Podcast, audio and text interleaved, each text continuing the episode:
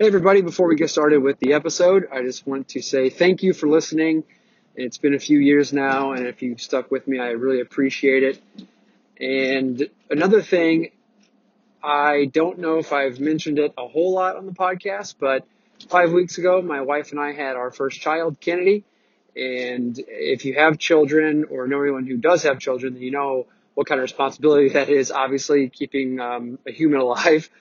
But I'm trying to, to whittle down to only do the essentials and the necessities so I could be more available for my family. So I'm going to be releasing podcasts monthly now instead of uh, biweekly, and they'll come out the first Tuesday of every month. So uh, this one that you're listening to now, um, it's it's the last week of November, so I'll be publishing it next week. So it's kind of still on the same rotation, but just want to let everybody know in case they're like, what the heck? Where's the episodes? If, uh, if you're looking for them, they won't be available uh, bi-weekly, just monthly now. So anyway, I, I appreciate, I appreciate the support and I look forward to, to publishing more, uh, later in the future. But for now, this will be, this will be enough, I think. So if you have any questions, comments, concerns, as always, shoot me an email at fcp at ericfeigl.com and uh, enjoy the show. Welcome to the Fitness Candor Podcast. Your host, Eric Feigl, will be bringing you the truth about exercise and the fitness industry. You'll hear from fitness professionals, exercise science professors and researchers, fitness industry entrepreneurs and leaders, as well as people who simply love to talk shop. Stick around after the show to learn how you can get your topic in an upcoming episode. Enjoy the show.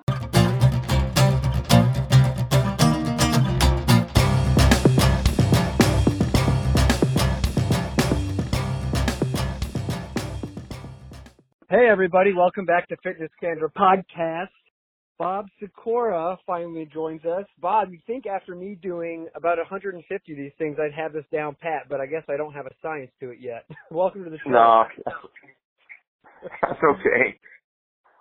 Um, so, Bob, you and I were linked up um, probably back in the summer, so a few months ago now, by a mutual friend, John Turner. And Yeah. um, you know, I, had some some questions about uh, some practices and and things like that. Some some business questions. I wanted to talk to somebody who's been in the game for a long time, and and uh, John referred me to you. You and I had a really really fruitful, a good conversation, uh, very truthful, and uh, you know, it's always it's always good for me. Someone who's young in the industry to talk to someone like yourself who who's been in the industry for over 40 plus years and who has seen a lot of trends come and go, um, you know, who, who trains himself sensibly, who started out in the industry before there was even such thing as a fitness industry, I guess. And, um, I think it'd be beneficial for people to, to learn from you, to hear from you. So if you don't mind, give a little brief background about how you got into the industry and then we can kind of go from there. Uh, well, I was living in a, um, growing up, I got my first set of weights when I was, uh, 13 years old. I really didn't know what I was doing. My- uncle bought them for me, uh, for going, uh, to play football. You know, it, it was just something new out there and he took me to a friend of his and the guy showed me some exercises and I did those. I, you know, really didn't know what I was doing at all. And then I, um, there was on the back of a Wheaties box back in the early 60s, asymmetric. Um, so I bought a, a Doway gym bar and started doing some of those exercises, some calisthenics. And I, again, I, I really didn't know what I was doing. I mean, it just, you know, trying to copy what somebody was, uh, writing about. And, um, I joined a, an old European health spa, uh, later on after I was in, uh, two years in the service in Vietnam and that, and I come back, got married and joined the health club, uh, European health spa with my dad, my brother and I. And again, there was, you know, just like anybody else, you go to the biggest person in the facility and you ask them what to do. Okay. Hopefully that you'll be like them. And later on in years, I found out you don't want to do that. You want to do the opposite of what they say. Um, right. I, so I, I worked out for a while. Then I moved out to Colorado and I got a job in, in the European House Club because I was working out there. And the guy said, "Hey, you might look look like you know what you're doing." And I said, "Yeah, I don't know." And he says, "Why don't you like to work here?" And I said, "Fine." And uh, we got a job there. Then was the doorman at a at a, facility, a, a, a bar, and uh, a guy come up to me and said, "Hey, listen, I'm building a new house. How'd you like to work with me?" And on it, he had Nautilus. Not, I'm not really never heard that much about Nautilus. Just a couple articles in Sports Illustrated, and I said, "Okay." And um, so they have the machine delivered, and the drivers told me something. He says, "Listen, you want to learn how to do this equipment, you got to go down to Florida and learn this."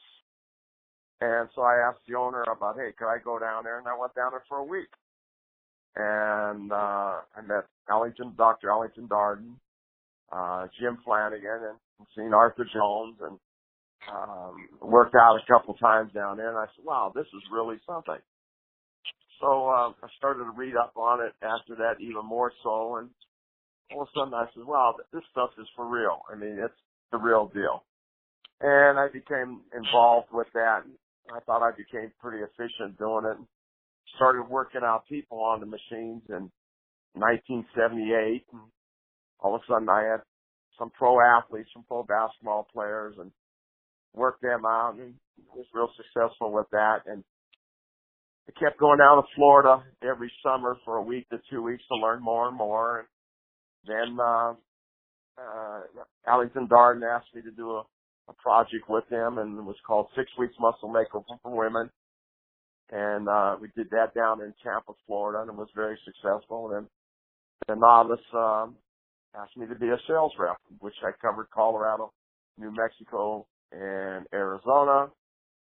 And then they uh, brought me in from the field uh, again down to Dallas to do a project with men uh, called 3232, which was really a successful project. So would sell the equipment, go out there and show people how to use it in the correct way and so forth. And then Arthur sold the company and then, uh, uh, the new owners wanted to go another direction and, and so we all got, I guess you could say laid off. They weren't into the training aspect of it. And I moved back to Ohio and started, uh, I hate to use the word personal training. I used to like to use the word personal coaching involved with that. And Arthur, in the meantime, Arthur started up uh, the new company MedX, and I kept in contact with Jeff Flanagan, who was Arthur's general manager, and uh, then I started working for MedX and was with them for 25 years. And uh, been around the world, different locations, selling the equipment, and showing people the proper way to use the equipment. Uh, it's uh it's been fun. It really has. It's something I, I really love to do. I believed in it, and uh, the concepts that um, that Arthur Jones came about with was, you know, uh, it works if it's done accordingly, right to the T. I mean, you just can't deviate from it, and and uh, so. Um, I'm 70 years old now, going on 71, and I still work out twice a week. Um, days I don't work out, I like to take a walk for 30 to 40 minutes and, uh, just, you know, just to keep active. So, um, uh, seen a lot of places that were successful, seen a lot of places that failed. And there's reasons why they failed, and there's reasons why people were su- successful. So, uh, that's about it in a nutshell. Well, there's in a nutshell, yeah, there's there's more. There, I would say there's probably more people, um, and our, our friend John Turner has has mentioned this a bunch that you know if you want to lose a lot of money very fast, open open a gym, and I think you could you could probably since you've been around the block a few times, you could probably attest to that. You've probably seen a lot of people try to start oh. these new ventures and uh, they dump a ton of money into it and they try to create something um for the masses and and it just kind of eats them alive. I mean, I I uh, have a few friends from back home that have done the same thing. Right. And it can be it can be a brutal industry, but I wanted to ask you those first exercises and maybe maybe you may not remember exactly, but those first exercises that you started with, what do you remember what kind of workouts you used to do like when you were very first starting out? It was just like any anything else. When you go to the gym, guys are always involved in the bench press. That seems like the number one exercise guys do. Okay, everybody you go first thing you go in the gym, first thing ask people ask you, what do you bench? You know? And then the Yeah. second most popular exercise the guys have that like to do is bicep curls. Okay? Right. Then then some a degree of, of squats and bent over rows, overhead press, things like that. And you know, it's it's like anybody else. Once in a while, you buy these bodybuilding books, and you know, I think that you're going to be like this individual doing the uh, the uh, you know talking about doing the exercise in the magazines or the books, and you know, it, it, it just gives people fantasy goals.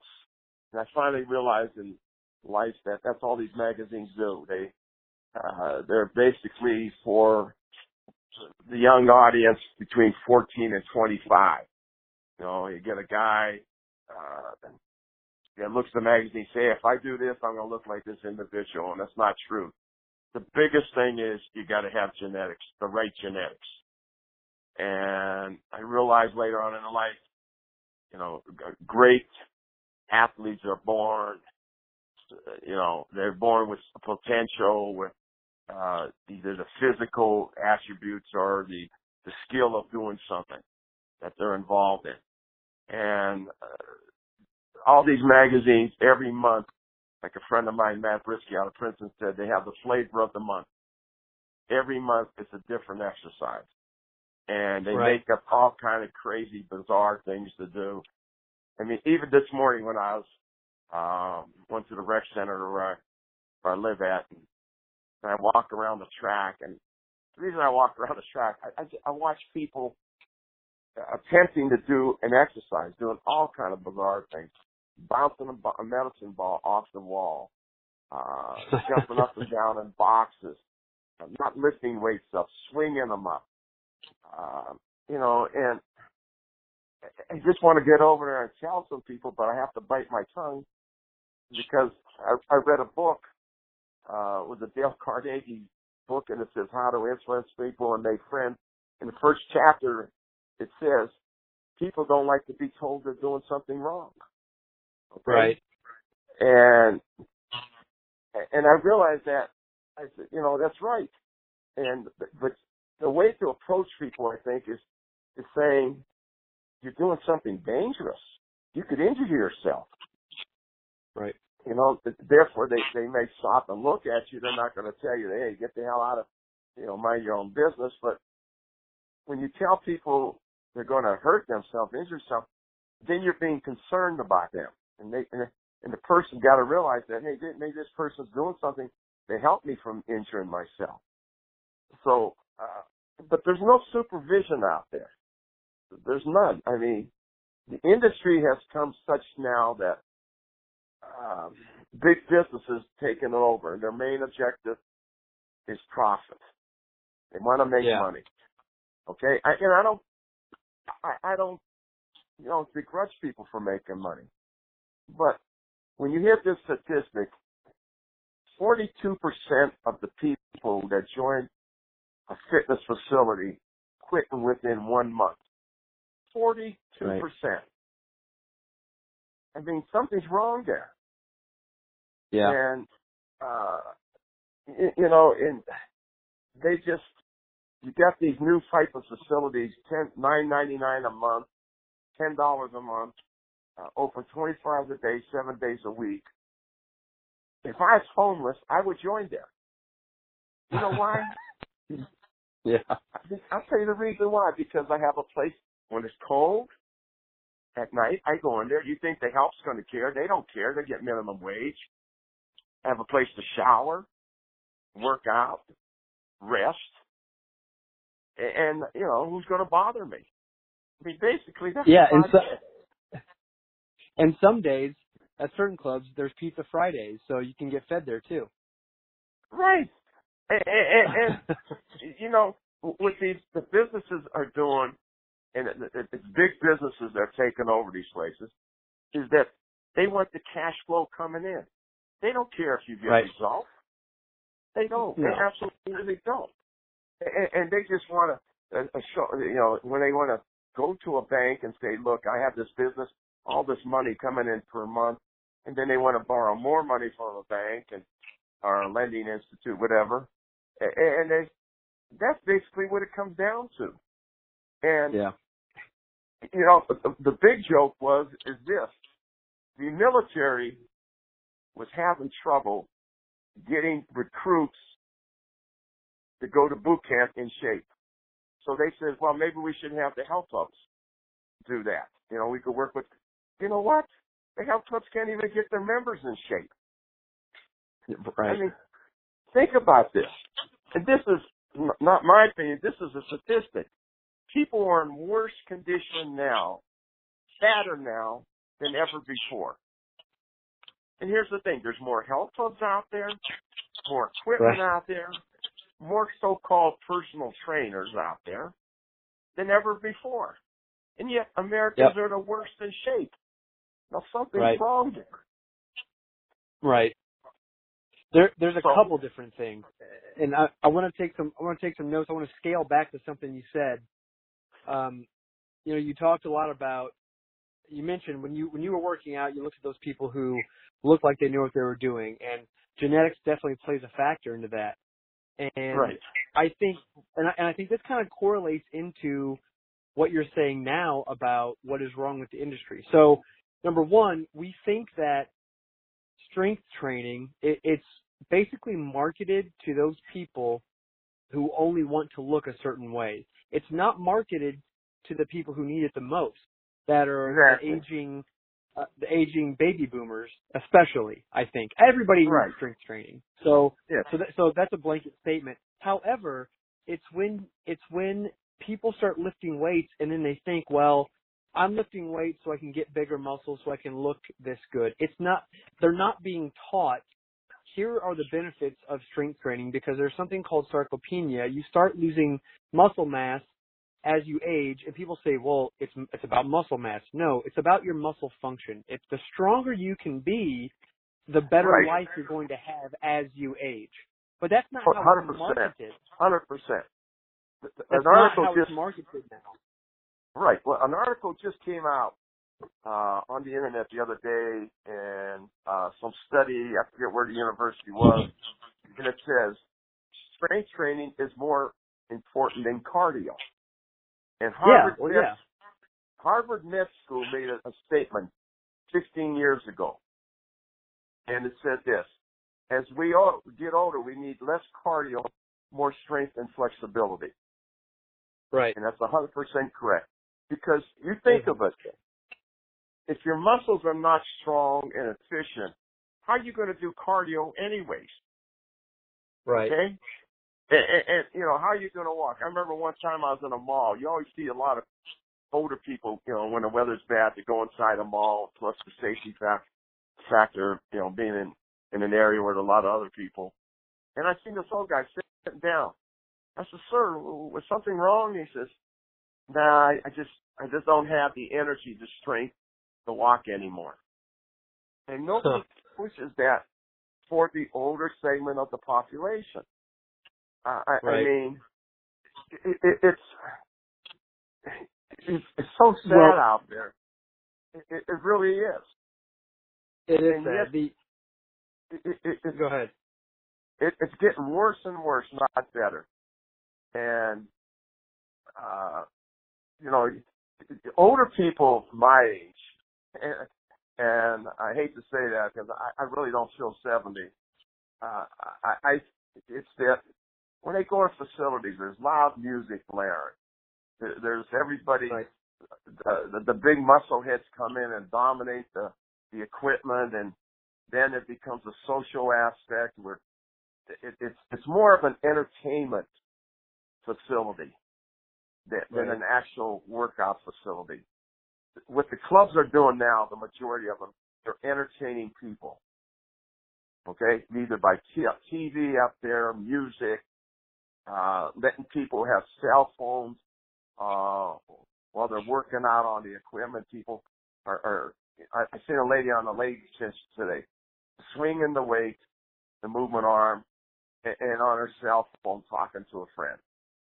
Okay, and I'm thinking to myself, I would have a rule. Number one, no cell phones out there. If you got an important phone call, you got to wait for. Go out in the lobby, stay out there until you get your call, then come in. But you don't bring your cell phones out on the floor. You don't bring your headsets on the floor. You got to focus what you're doing. So, eh, eh, you know, and you ever think of the reason why people quit facilities? Number one reason they don't get results. Number two, they get injured. Right. Three, they get bored. And four, which pertains to the first three, is they get no service. They don't.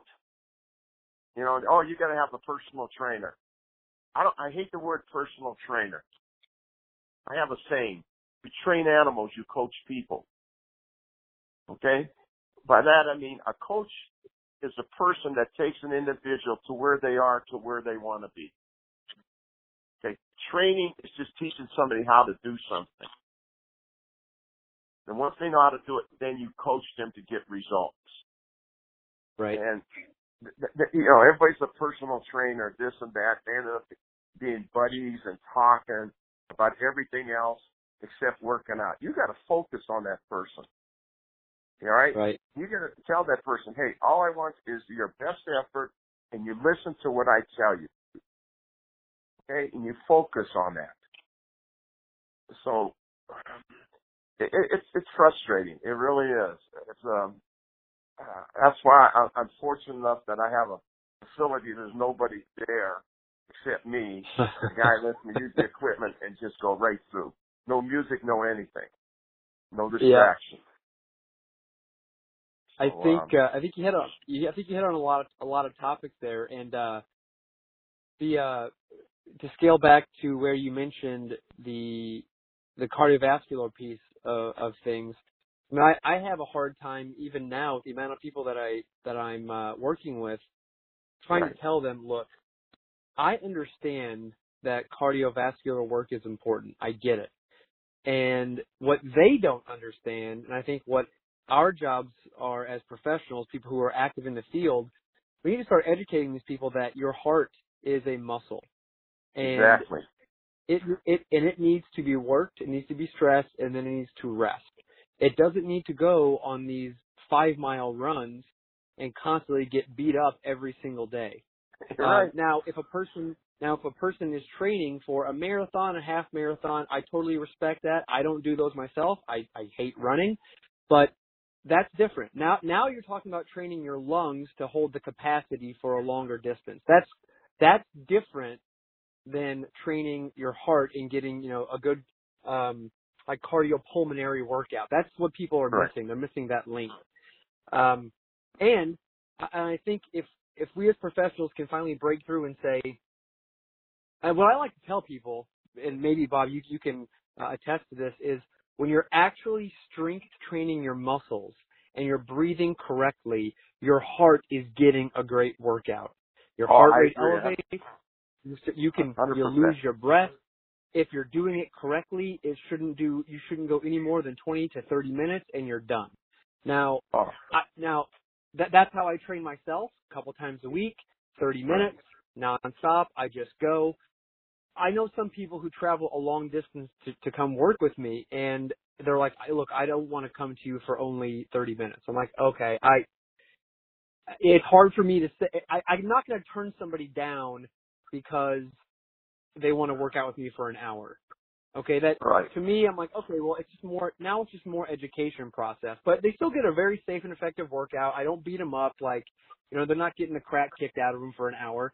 Right. But um, you know, and so so fast forward to what you said about about uh, these big chains and and how much money they need to make and who they market to. I think I think the fitness industry is a great way people can make money. Uh, unfortunately, I think a lot of people don't do it ethically.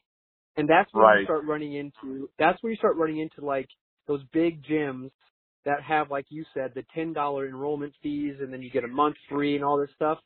Bob, can you imagine what would happen to one of those places if every single member that signed up with them showed up at one time? Oh, you're right.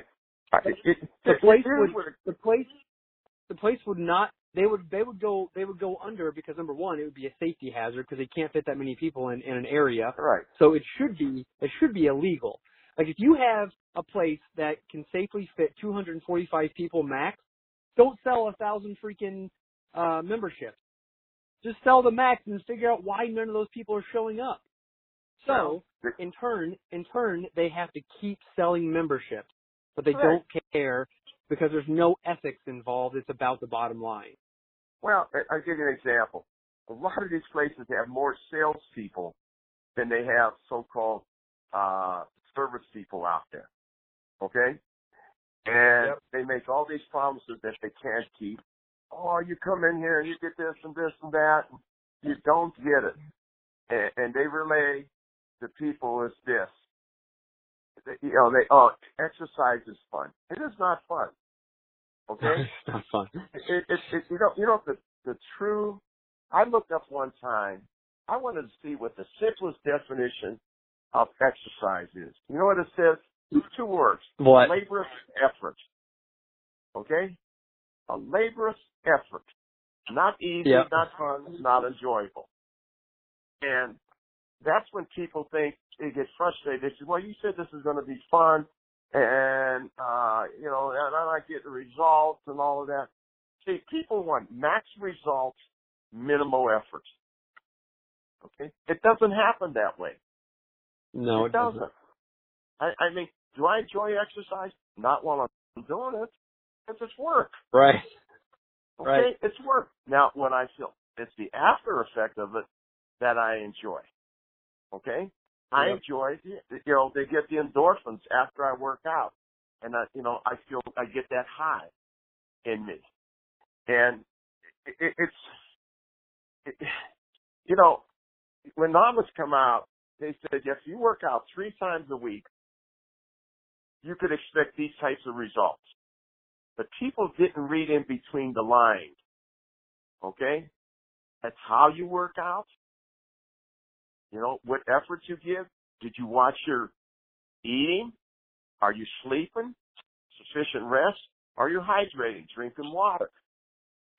And people overestimate how many calories they burn working out and underestimate how many calories they consume. right And you gotta you gotta sit down and spend time with people and explaining that.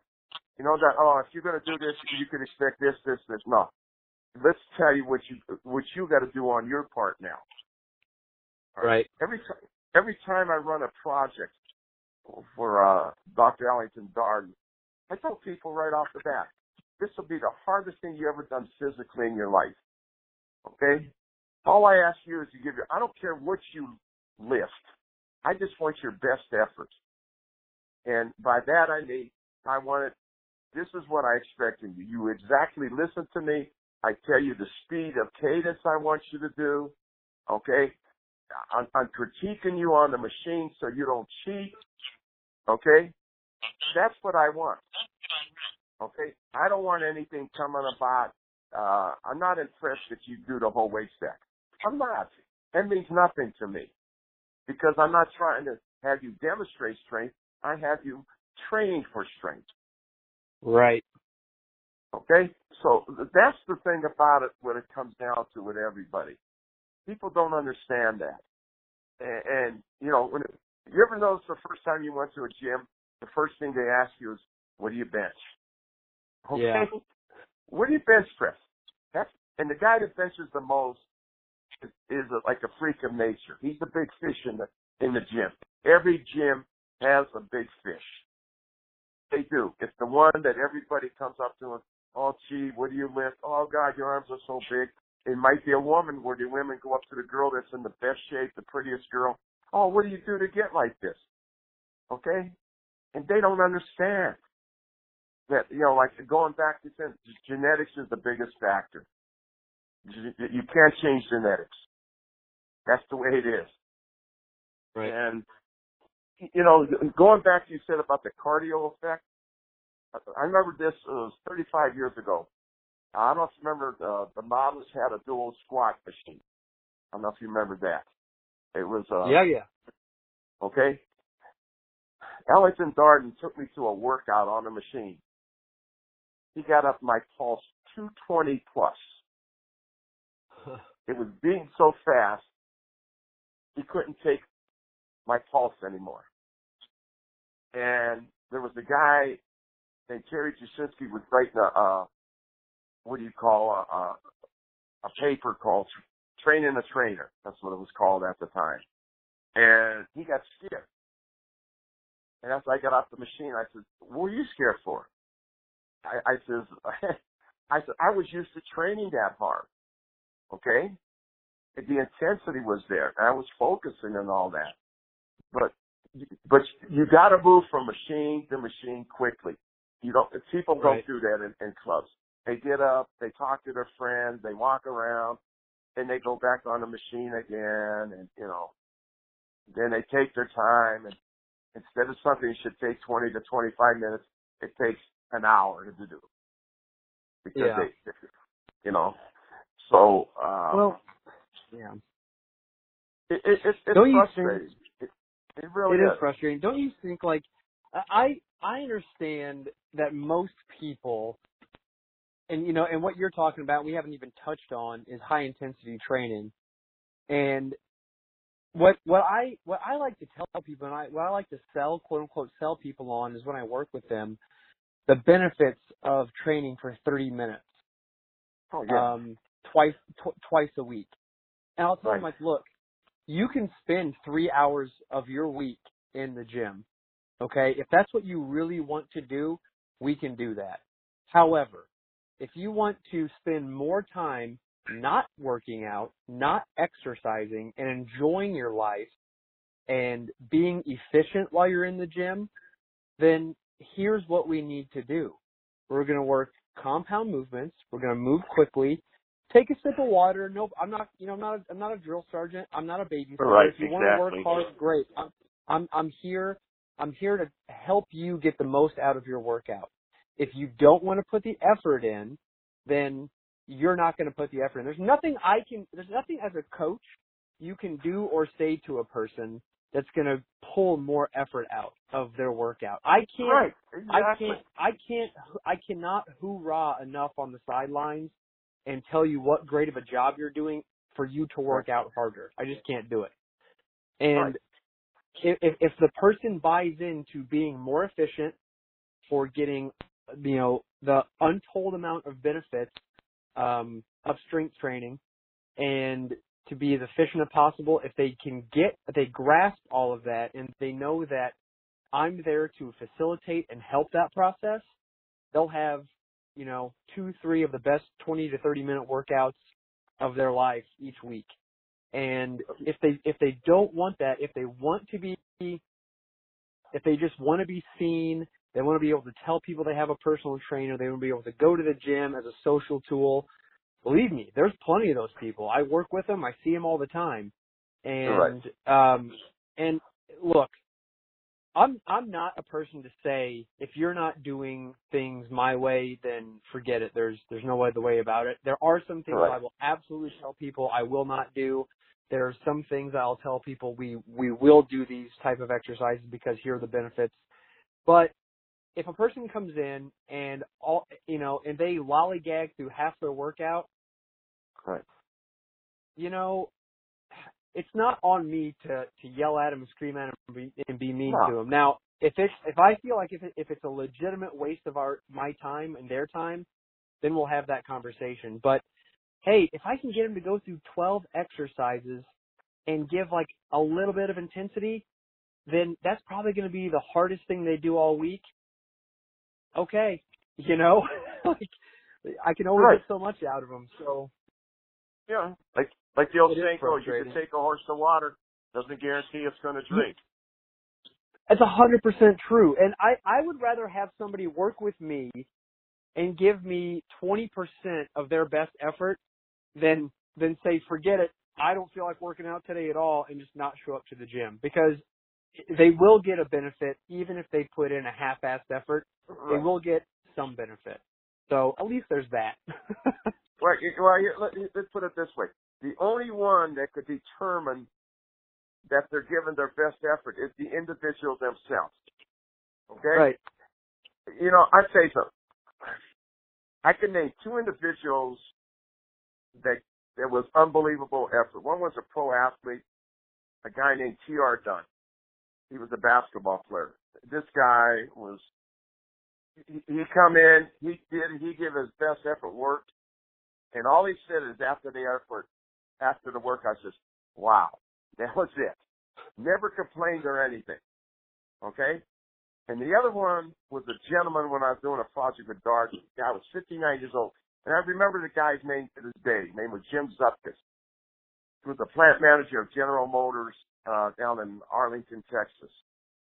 This guy did exactly what we said. He followed the diet to the T. He drank the water. He slept uh, seven, eight hours a night. He, it was the best results I ever got from anybody.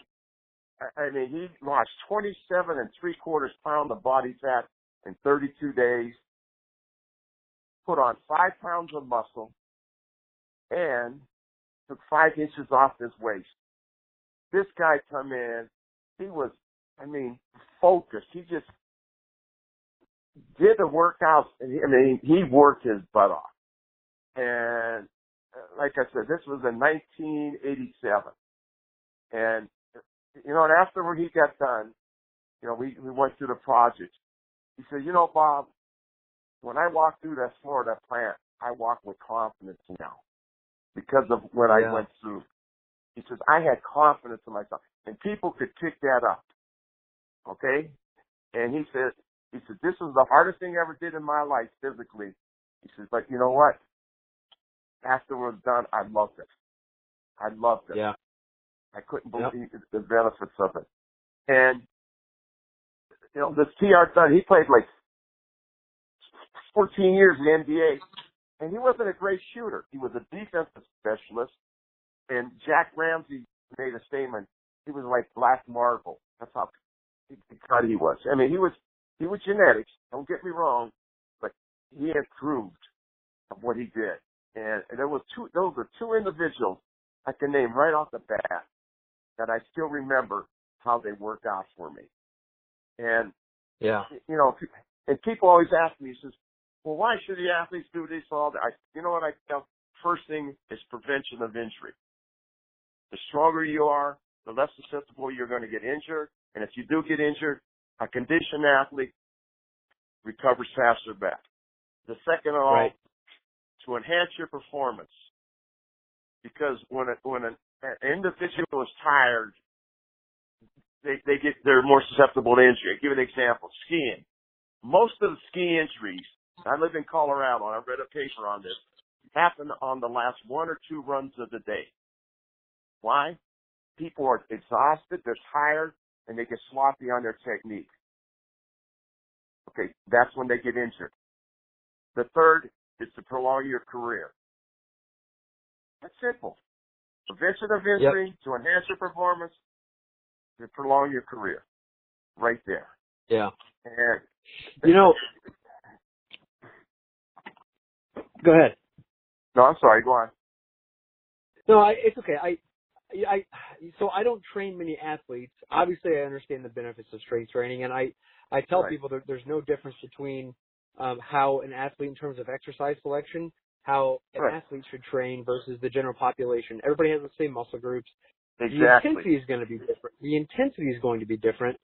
But why, why do you think if if injury prevention is such a big part of, we know it is, the big Right. part of what strength training is all about, why are we starting to see more and more and more of these powerlifting moves involved in sports that are not powerlifting or It's it's-? They're lift, they're not lifting the weight up. They're slowing it up. Okay? Right. There's, there's a difference. It's how much Right. you could throw up and catch it.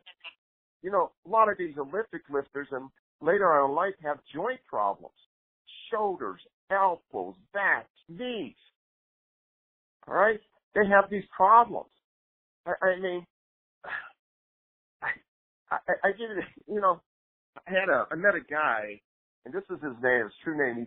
He's, he's, he's originally from South Africa, lives in Auckland, New Zealand. His name is Precious McKenzie. Precious McKenzie, I met him in 19, was it 83, 84. I was, I was working with a lady that was a, a world class, uh, runner at t- for 10Ks. Her name was Anne Audain. She was from, uh, New Zealand. He, he came, for some reason, came through Denver and that worked him, took him to a workout and then he, this guy could bench two and a half times his body weight. But he was 123 pounds at four foot ten. Perfectly built. Yeah. Four foot ten, 123 pounds, bench two and a half times his body weight. Now that means if a guy's 250, he got to bench 750 pounds to do with this guy equivalent percentage wise.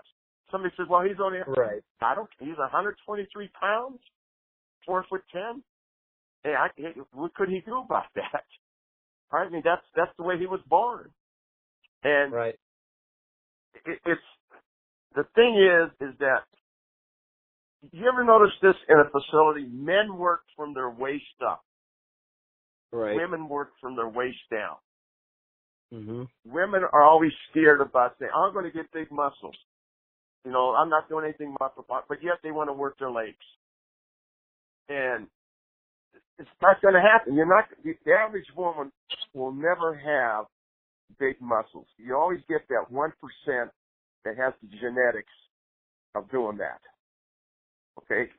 And, but the average woman will not get, I, I think it's a quarter inch of muscle mass I think the average woman could develop. Quarter inch. And I, I met one girl, I, I, I don't want to be the meaning on the term. She was like a freak of nature. She was six foot solid muscle. Solid. And, and I asked her, she was a, a home economics teacher, believe it or not, up in Denver. I won't say her name, but I still remember to this day, but I, I says, uh, you know, what's your background? She says, well, I'm bigger than both my parents. I'm bigger than both my brothers. I'm bigger than all four of my grandparents. But my great grandfather was six nine, three hundred pounds. The genetics caught up to her. Okay? Yeah. right. the genetics caught up to her. And, and, and, and but how many women are going to be like that? Not many. Oh, no.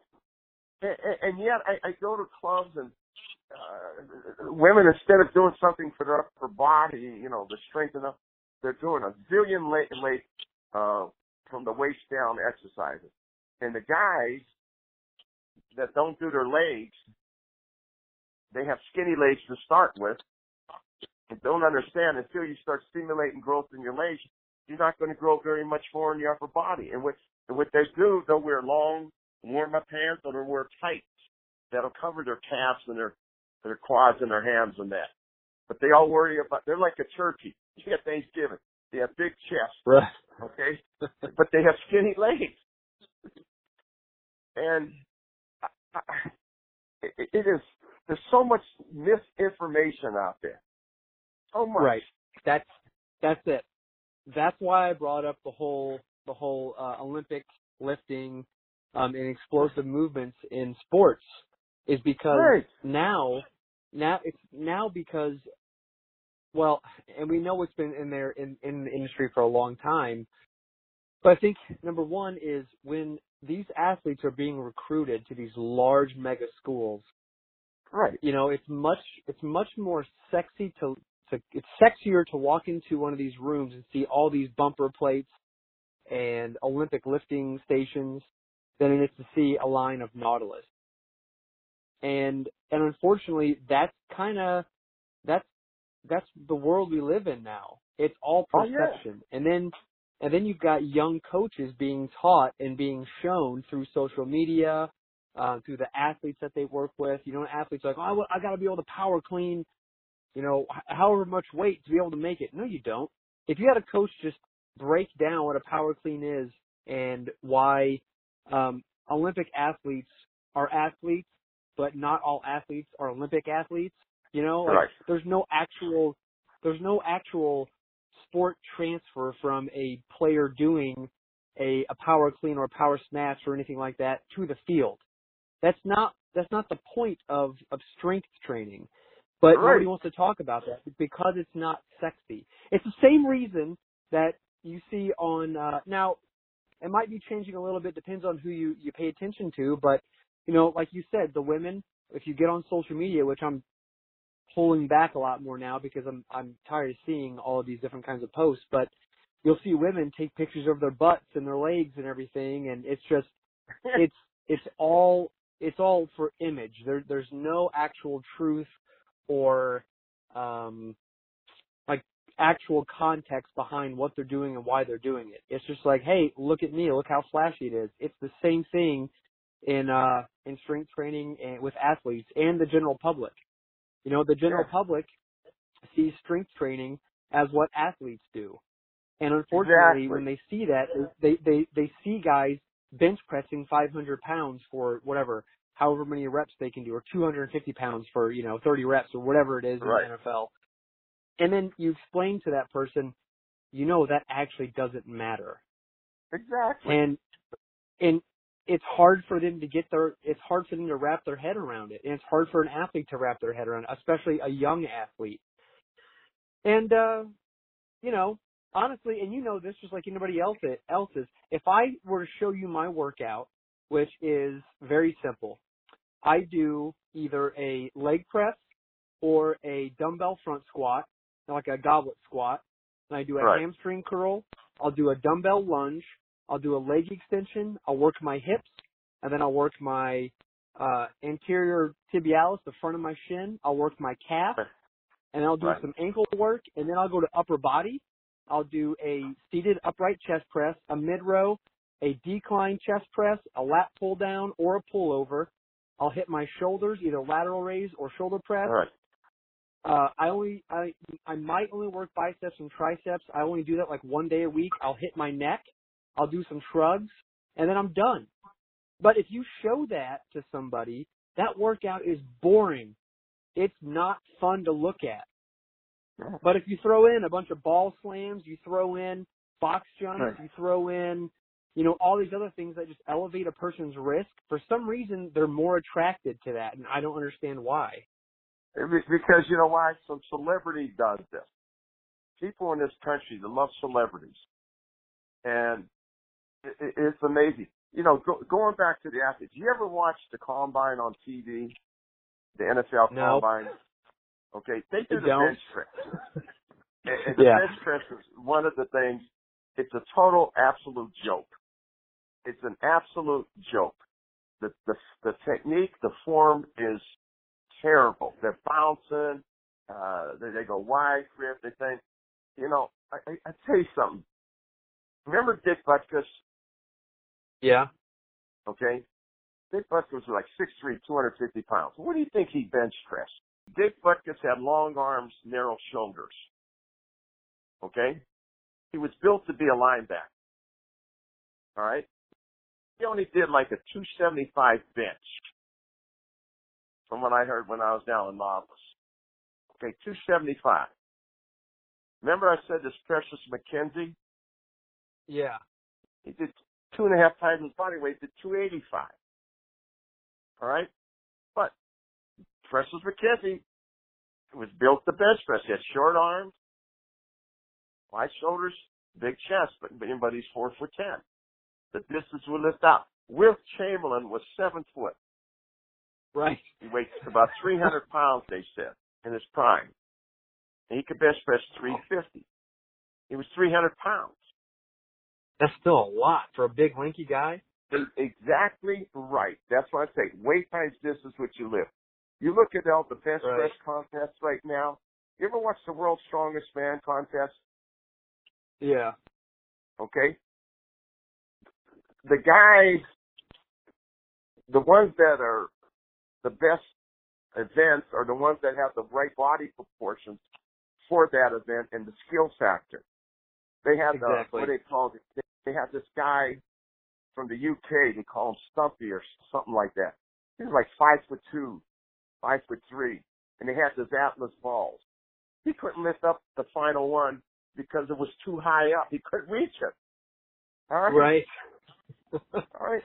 I mean, it, it's but people they're infatuated when they see somebody lift up something in the gym, and everybody stands, "Wow, he's strong," and or you know, she's strong, and uh, you know, I, I was at the gym. A guy must have been 125 pounds soaking wet, grabs two 50 pound dumbbells and going to do shrugs.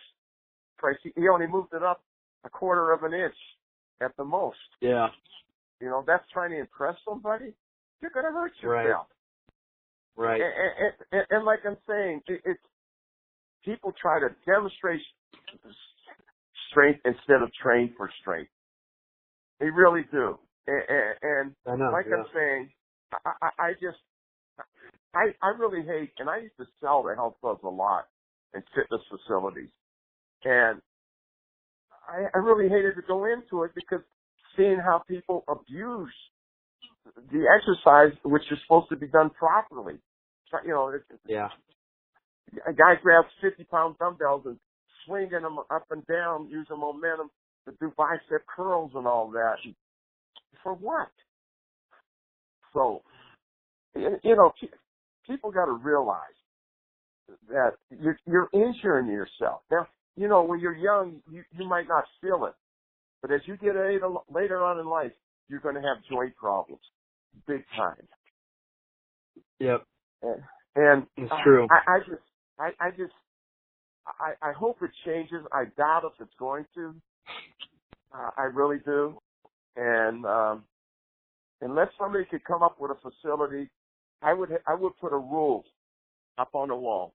We reserve the right to tell you how to use our equipment safely. Your safety is our main concern. Nobody's ever going to argue safety in your facility. Right. Think about it.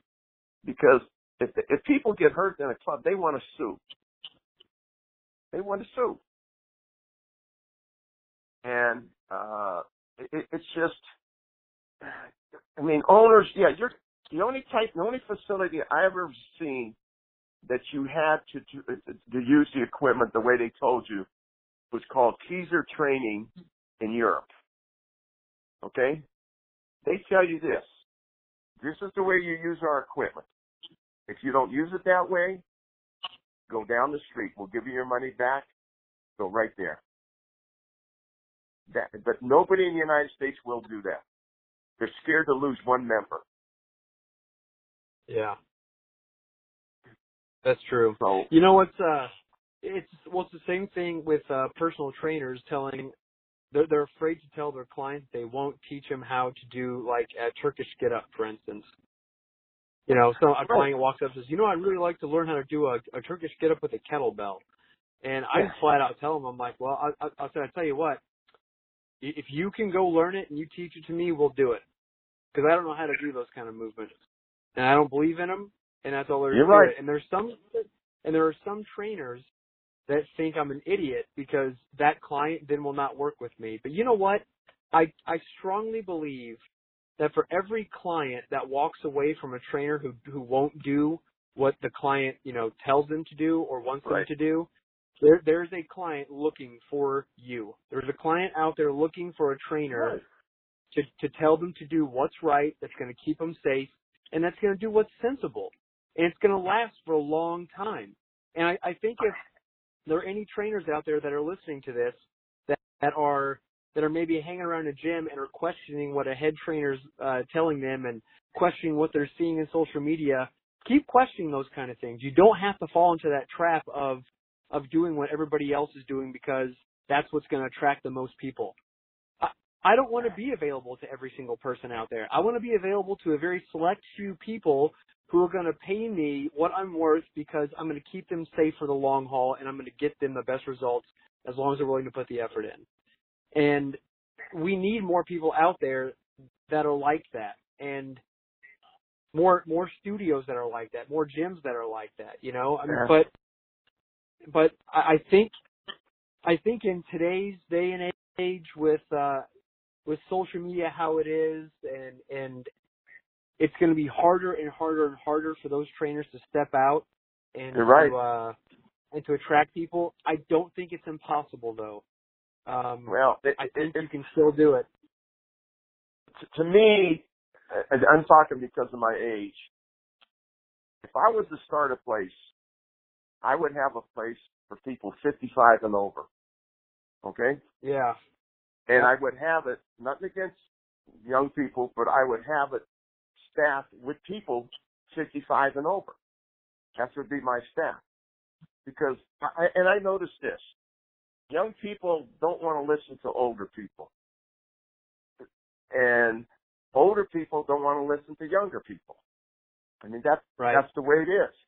And uh, you try to, I remember my one cousin's son, he, he got into powerlifting and all that. And I, and I said, hey, uh, you know, and I said, you know, I just wanted you to know what the risk of powerlifting is, Olympic lifting is. There's a risk. Okay? And if and you're gonna, your joints are gonna, you're gonna injure yourself, he, which he ended up in. But he didn't want to listen to me. I don't believe in what you say, one set maximum effort. Ah, You got to do three, four sets and all that. And, you know, and I said, hey, I'm sorry I even bothered to tell you anything. And he did injure himself. And I, I would, I would do a facility. There's no music, no cell phones allowed out there. I would have a staff that, first of all, you got to believe, practice, and love what you're doing. Yes. Okay? This is the way we're go- you're going to work out people. Okay? Your safety, first of all, you tell people your safety is my main concern. Then productivity, then time consideration. We're not here to keep you all day. And, you know, when these people tell me they work out for three hours, well, give me a stopwatch. all right? right. Every time they do an exercise, I, I click it. Out of that three hours, they're lucky they worked out a third of the time, actual movements. Right. The rest of the time Yeah. is walking around, posing in the mirror, BSing with people and stuff like that. That's what it becomes to. And it, I, I would love to do a facility, you know, for people 55 and over. And, and, and this is, and you educate people, you gravitate, the way I, I, I like to, a, a deconditioned person, the first two weeks I like to work them out three times a week. Okay, start them off with five exercises at first. Okay, leg press, seated row, chest press, which is uh, uh, pull push movements, uh, pull down, and an overhead press. Okay. Then after two weeks, I gravitate them to twice a week, and I would add two exercises. One being a low back. Okay. Then the other one I would like to add on is a neck. How many people work out their neck? Hardly any. Exactly. And what is the most severe injury you could get? Definitely a neck neck injury. Okay? All right. Then, after another two weeks, I gravitate them to a couple more exercises. Okay, maybe a lateral raise or bicep. Okay. And, and, and then eventually work them up to 12 exercises twice a week, then integrate other exercises involved in it, like an adduction, abduction, and, uh, or a leg extension, uh, seated leg curl, uh, you know, and, and, and, and move things around. Never tell people what they're all going to do. Just give them the unexpected. And because people, I look at their exercise cards, they're doing, for the last five years, they're doing the same exercise, the same resistance. All right? Something's wrong there. Yeah. Right. So, I, I mean, but, but then you, I would rather get a staff that has no background in exercise. Because when you have a background and what what they consider a background and and I, I really don't consider what they know is that they don't want to change. I want people with a, a, an open mind. You know, I'll tell you where I'm right and I'll, I'll show you where you're wrong on the exercise that you've been doing. And I can prove it to you. So, um, it, it, it, something's got to change in this industry. Is it going to change? Who knows anymore? I mean, I, I hope you're, you're young enough that you'll see the change, you know, Yeah. before I'm gone. Uh, Yeah, there's. I think It- it- there's. I think there's. There's going to be pockets of people who who search and who find someone who has their best interest in mind and who have who know true strength training principles right. and know how to relate to a person to get them to buy into it. And there's going to be enough people that uh that keep you know all- everybody else in in business. It's it's it's going to be a split, and the people I think that are doing the best work, um, they'll find their niche and they'll find their people. But you know, anybody who thinks it's going to be easy and this is an easy industry just because they like to work out and they have a good look, Not forget it. Yeah. that- you're you're you're in for a rude awakening. That's not how it works. It takes a lot of a lot of effort, a lot of time, um, and it's not a, it's not always the easiest thing to do. but Yeah. I think um, I want to be as positive as I possibly can for this industry because I love it. Um, oh, I love it it's too. how I support, And- and- it's how yeah, it's how how I support my family, and I want the best for it. And uh I get really sad when I hear people that I know who could be really good for the industry get frustrated and, and leave. And I hope that I hope those people just if you're out there and you're listening to this and you're like, yeah, that's those are all the things that I believe in, and I'm getting frustrated. Stick with it. You know, if you got Yeah. that, you've got one client right now. In three years, you might have ten or twenty. In another Right. six years, you might have you know fifty. Like, Right. stick with it. It will happen. Well, the best thing for business, I read a great article one time. He says if you put your customers first, profit will come. If you will Yeah. put profit first, you're going to lose customers.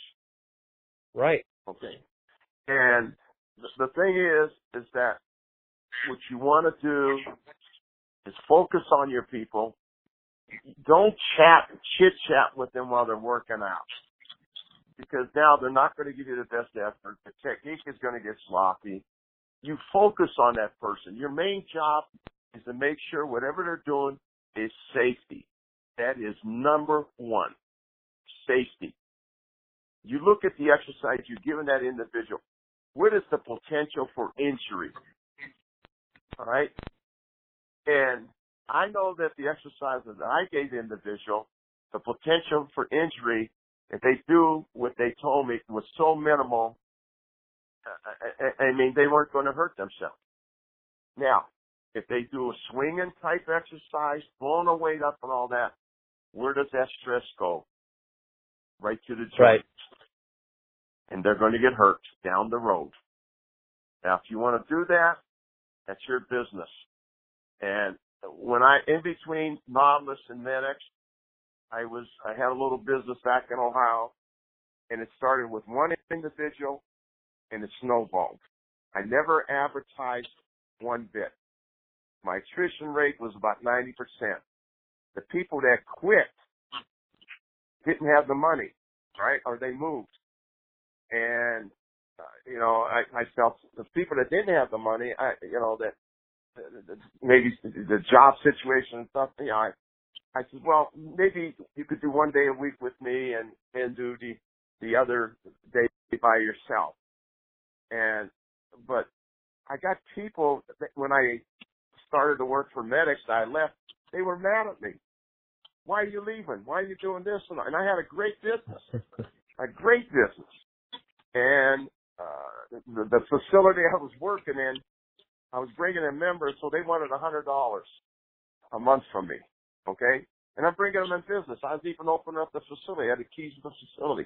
Open up, make sure the machines run right. Then they went up to two hundred dollars for me. They wanted a month. Then Yeah. it was three hundred dollars a month. Then it was four, then they they wanted five hundred dollars for me. And well, I was leaving anyways uh, because I enjoy traveling and going to different facilities and that.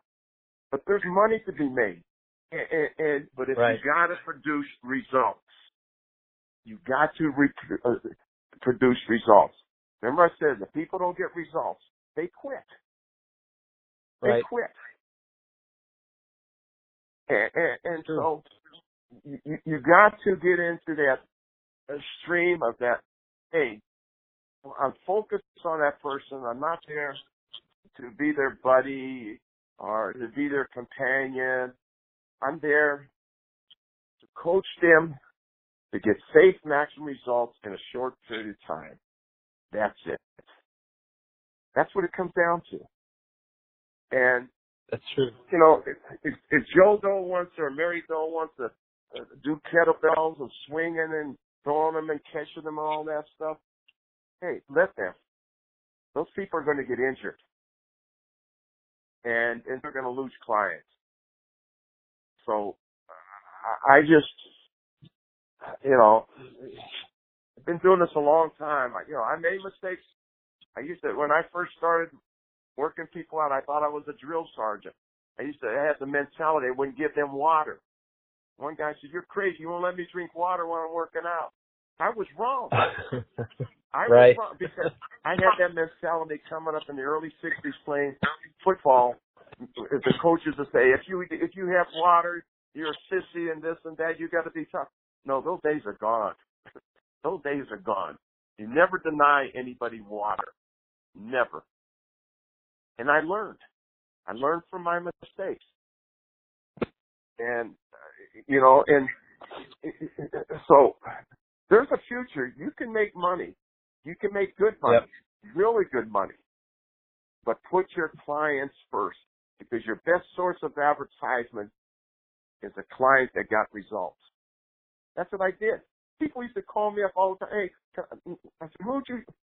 I I don't advertise. They said, oh, I I seen uh Susie and man, she got some great results and she's geez, you know how could I?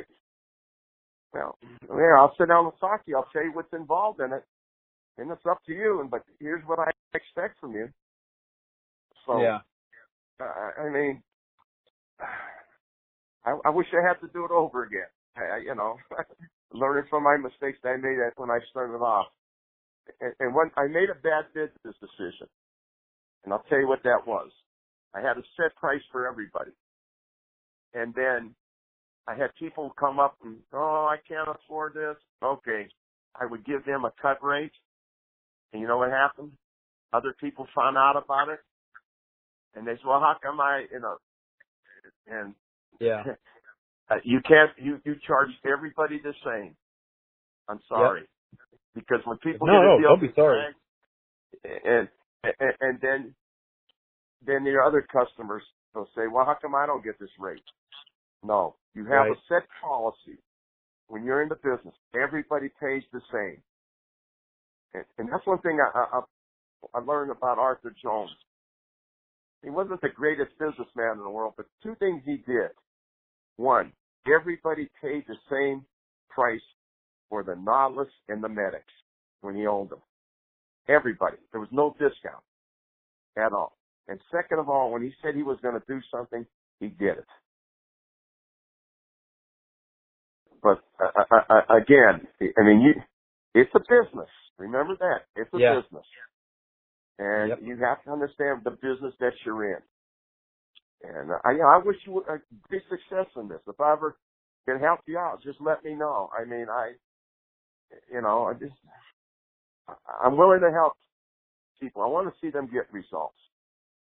And, uh, I, I want to see things change in this industry. You know, r- right now I'm at a stage in my life that it's depressing to seeing what's out there in, in the Yeah. fitness industry. I see the magazine. God Almighty, all they are is 80% advertising. okay? And uh, I, I just hope young people like yourself can make a difference. Okay? Make a difference in that. I know it's, it's an uphill battle. You know, uh, well, I think I think the more conversations we have like this, and the more and yeah, you're right. There, there's a lot of, of misinformation out there, but the more information we can get out like this, that's why we're, that's why I, I can't bash, you know, the the entire uh, social media platform all at once, even though I think it's it's done a, a great deal of harm right. to the industry, because we can get this conversation out there. We can get the conversation that you had with uh, the the Truth Not Trends guys. We can get all these solid people out there spreading good information is some of it going to get lost in the weeds? Yeah, it will. But honest to God, I think that things that get lost in the weeds will always get found again. Because high intensity training, true strength training principles, they're starting to, to make their way back uh, into mainstream. I'm starting to see articles. Clients are bringing me articles that are in the New York Times. They're bringing me, you know, all these right. mainstream publications that are starting to talk about things that were realized by Arthur Jones, people like yourself, uh, people like John Turner back, you know, uh, 30, 40, 50 years ago. And they're bringing them to me like, wow, you know, you and I are doing these things. I'm like, yeah, this is not new. I didn't invent this. I'm just lucky enough to have sure. fallen into an area that I realize what works and what doesn't. Um, but Bob, I I think I think we got a lot of good information out there, and and you said, uh-huh. you know, if if people out there want to to get a hold of you, if they want to contact you, what's the the best way to do so? Do you have an email address you can point them to? Yeah, it's um, my name, uh, continuous Robert J Sikora S I K O R A at yahoo dot com. If I don't get back with you that day, that means I'm either traveling or or something come up, I will get back with you one way or the other within a day or two. And at an age of, I, I definitely want to help the younger ones out, try to give them the yep. right direction. So, uh, well, I, I, again, I appreciate you having me on your podcast, and I, I wish you much success in what you're doing, and uh, I know you'll do well. Well, thanks, Baba. I appreciate it, and I know people out there will appreciate it. And if people do have questions, comments, concerns, then I, I hope they do reach out. So we'll, we'll definitely keep in touch and um, no problem. Soon, Anytime. Okay? All right. You have a good day. Thanks. Thanks for listening. Don't forget to rate, review, and subscribe wherever you listen to your podcasts. If you'd like to suggest a topic or be a part of the show, get in touch with Eric on any social media platform at Eric Feigl or email fcp at ericfeigl.com.